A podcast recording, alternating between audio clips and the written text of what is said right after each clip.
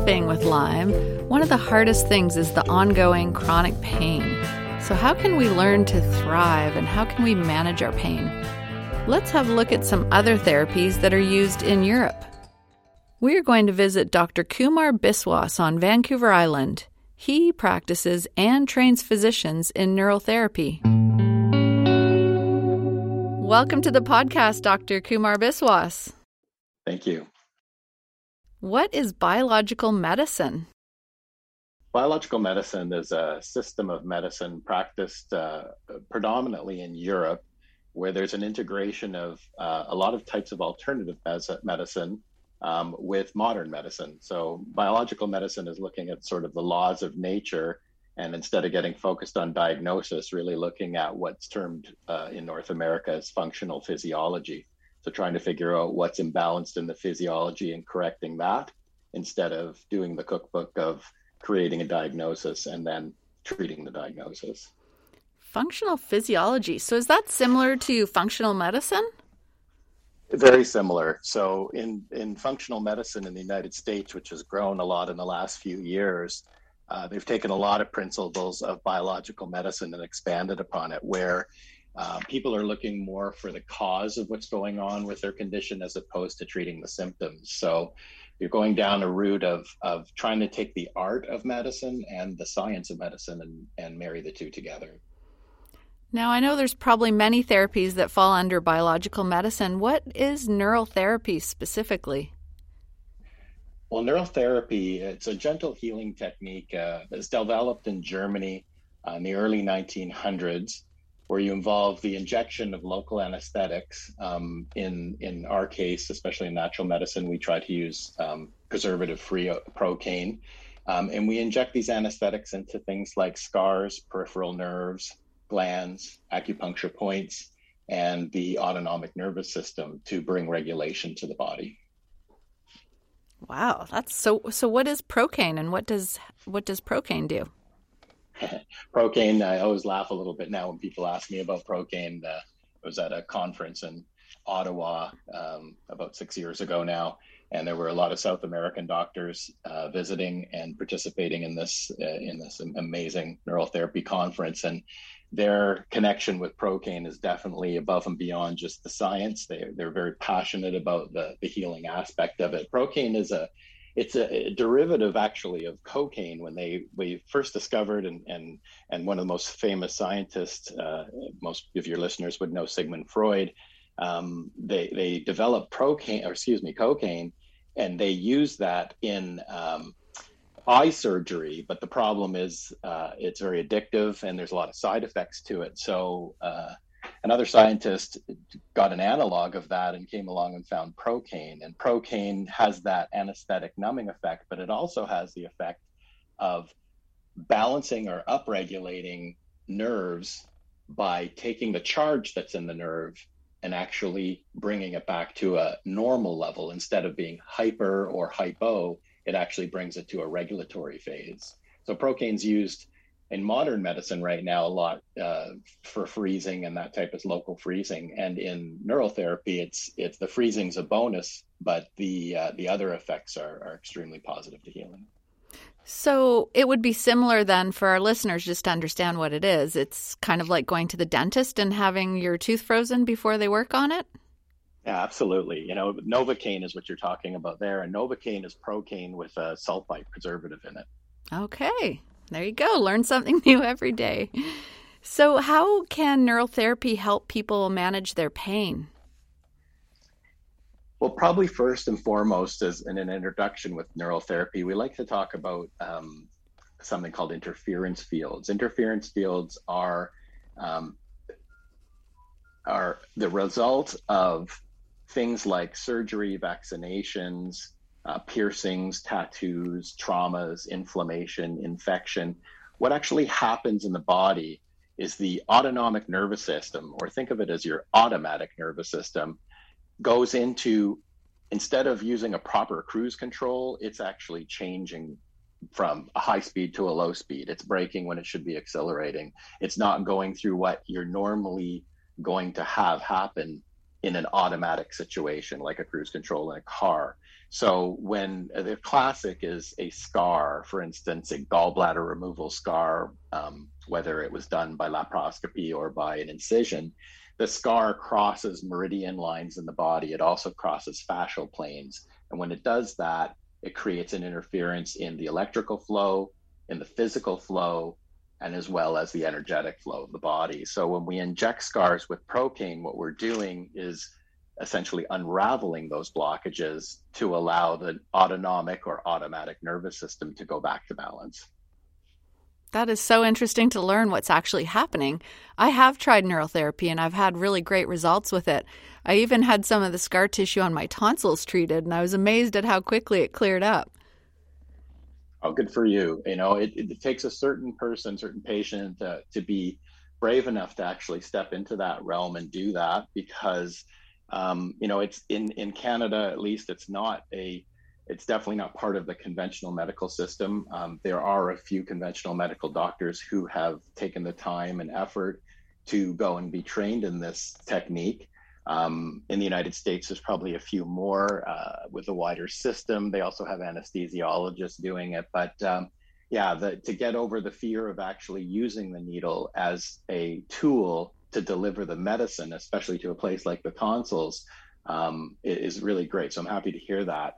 In the same token, you know, one of my great teachers, Dr. Dietrich Klinghardt, um, a German doctor who resides in Seattle and in, in Europe, um, he says one of the best advances in the last hundred years is actually the hypodermic needle. So we can actually deliver lower doses of medicine to the specific site. And in your case, we would say that tonsils compared to swallowing oral medicines which you end up having to take such higher doses, which can be almost toxic to the body. So directing it to that spot, like lymphatic tissue, which the tonsils are, can really bring about some profound healing.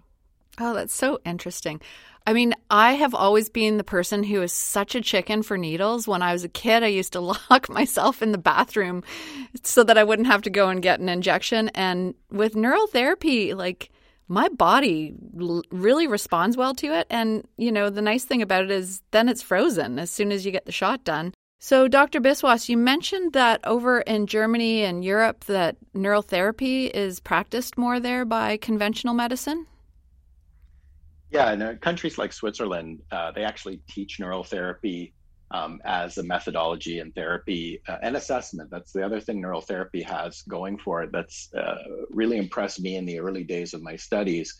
Um, when you have a potential, uh, say, tooth or jaw infection, when you do neural therapy to that area, um, you may not get a cure, but you actually, from the response of the injection, you can find out whether there is an infection or a cavitation or something else going on that isn't visible by x-ray or by a typical dentist physical exam. And so places like uh, switzerland teach their physicians in medical school how to do neural therapy. And dr hans peers one of my mentors. He's uh, in bern switzerland.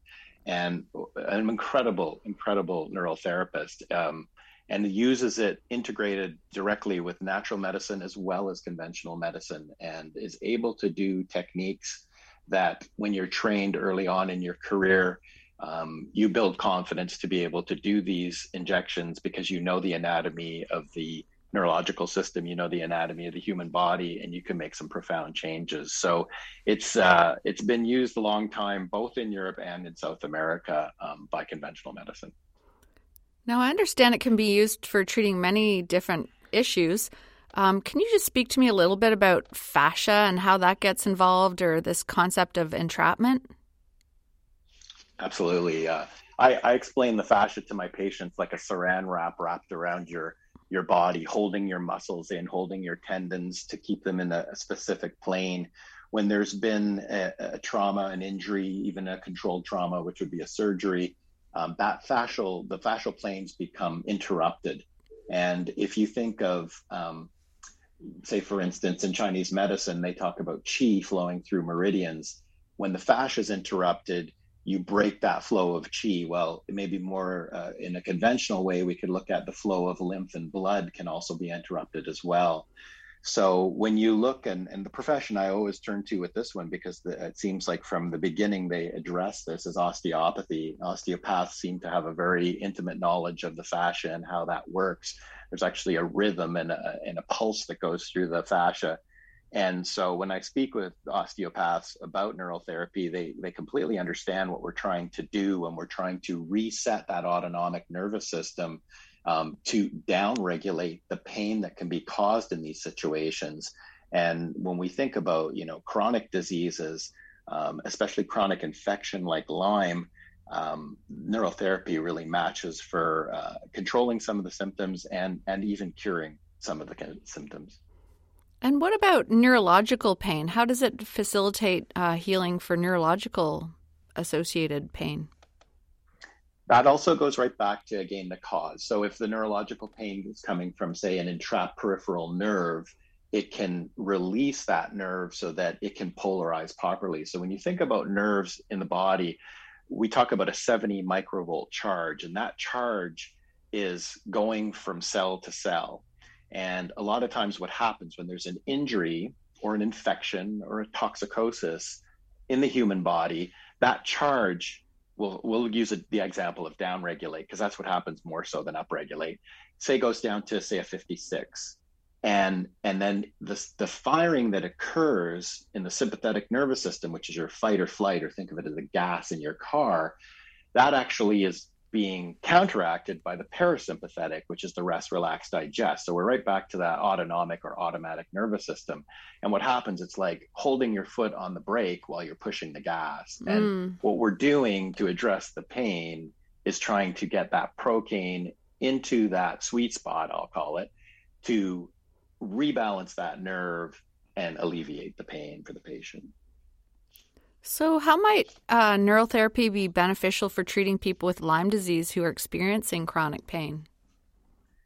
Well, when you look at the, we'll start with the basic area. You know, trigger point therapy um, is neurotherapy. It was made popular in North America, North America by uh, Janet Travell. I'm sure a few of your listeners will know uh, the the myofascial pain and dysfunction book that she wrote. Um, excellent book. Um, it is basically the the evolution of European German neural therapy. Um, so treating trigger points can be extremely helpful uh, with Lyme patients because of the chronicity of their symptoms.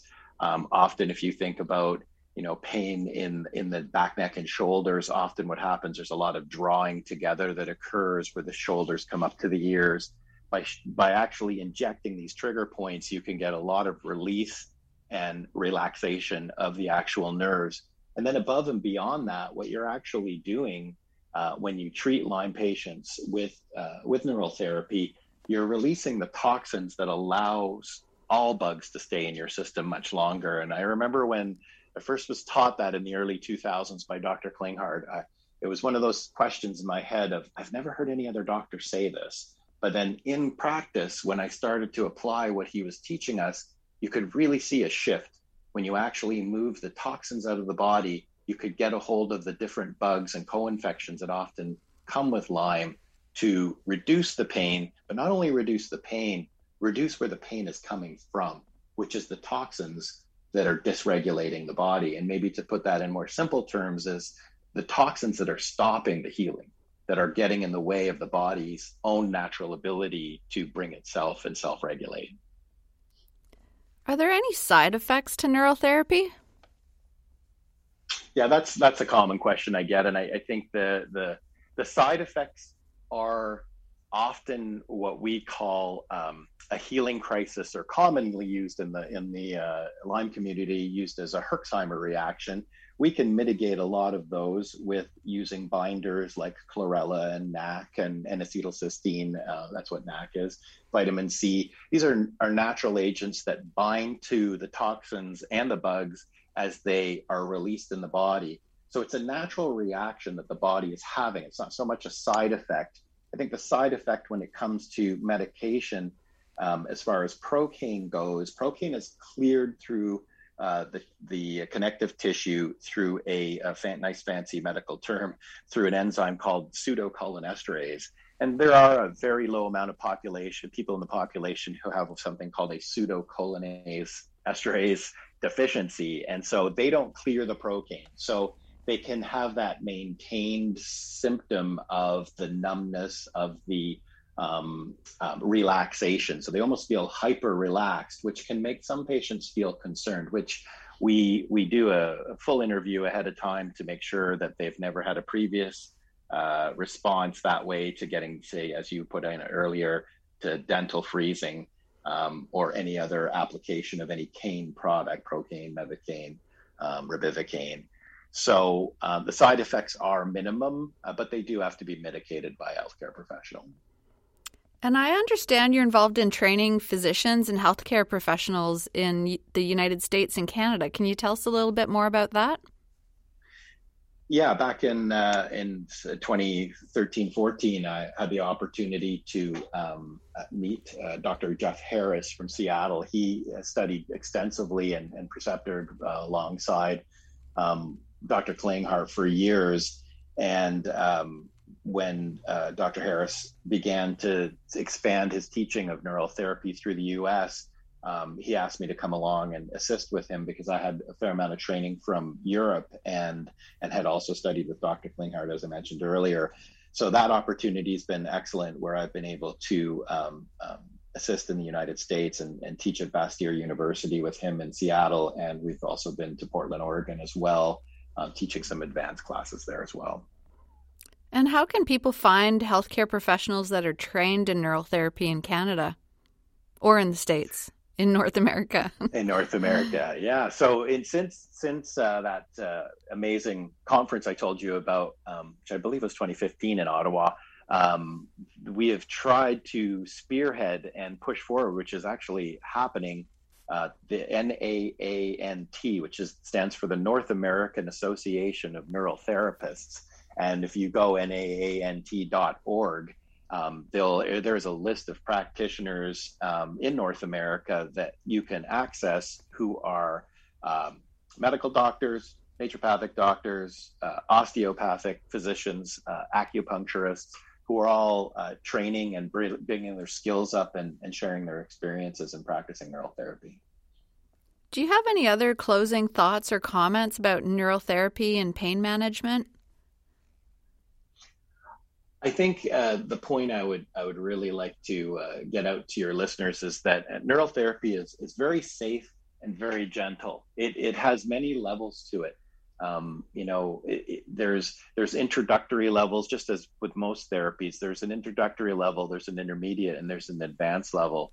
And uh, when when you go to a practitioner uh, who does neural therapy, there should be an open discussion about what your you're comfortable with. And earlier in the podcast, you you disclosed that you you didn't like uh, getting the idea of getting needles was not a positive thing for you. Well, I would I would echo that. I am from the same background, um, but it was my first neural therapy treatment that made me change my mind quite quickly because the profound results I got were nothing compared to the little bit of poking of a needle and from going from a um, you know a six foot four person passing out from a needle to actually asking for them because of the results of the therapy um, really made me go on to study this and practice this therapy um, much deeper because I really see immense um, positive effects from it. Are there any resources that people could go to to learn more about neural therapy? Yeah, definitely. I, I would highly recommend, um, you know, really anybody, whether you're a healthcare professional or not, if you're interested in neural therapy, um, late Dr. Robert Kidd, a, a, a very open-minded physician uh, who passed away a couple years ago now from Ottawa, wrote a book called Neural Therapy: Applied Neurophysiology and Other Topics, and it's an excellent book. It is. It's. It's. Um, written in, in, in layman's terms, but also includes some incredible um, you know, diagrams and some of his case studies that he watched um, over the years improve. And uh, yeah, and it's an excellent book. And then um, there's atlases of neural therapy that uh, come from the uh, Thieme uh, um, publisher out of Europe. And those are available on Amazon. Um, anything written by Matthias Dosch or Peter Dosch, they're both um, MDs, and they're also studied under the original um, brothers, which are the uh, the original founders of neural therapy. And then, if you really want to dive deeper, and there's physicians out there who want to look at the deep history and, and where it came from, there's the Manual of Neural Therapy according to Huneke, and that's a, a nice big textbook, um, all based on the approach of of what they found in the early years of of doing neural therapy with anesthetics. Thank you for sharing those resources. We just love to keep learning here on Looking at Lyme. Thank you so much, Dr. Biswas, for sharing your time and your expertise with us today. My pleasure. Thank you for having me on. That was so fascinating to learn how neural therapy can be applied in so many different ways to treat fascia, trauma, chronic pain, and even tattoos and scars. That's another podcast of Looking at Lyme. Enjoy the spring and stay safe in the outdoors.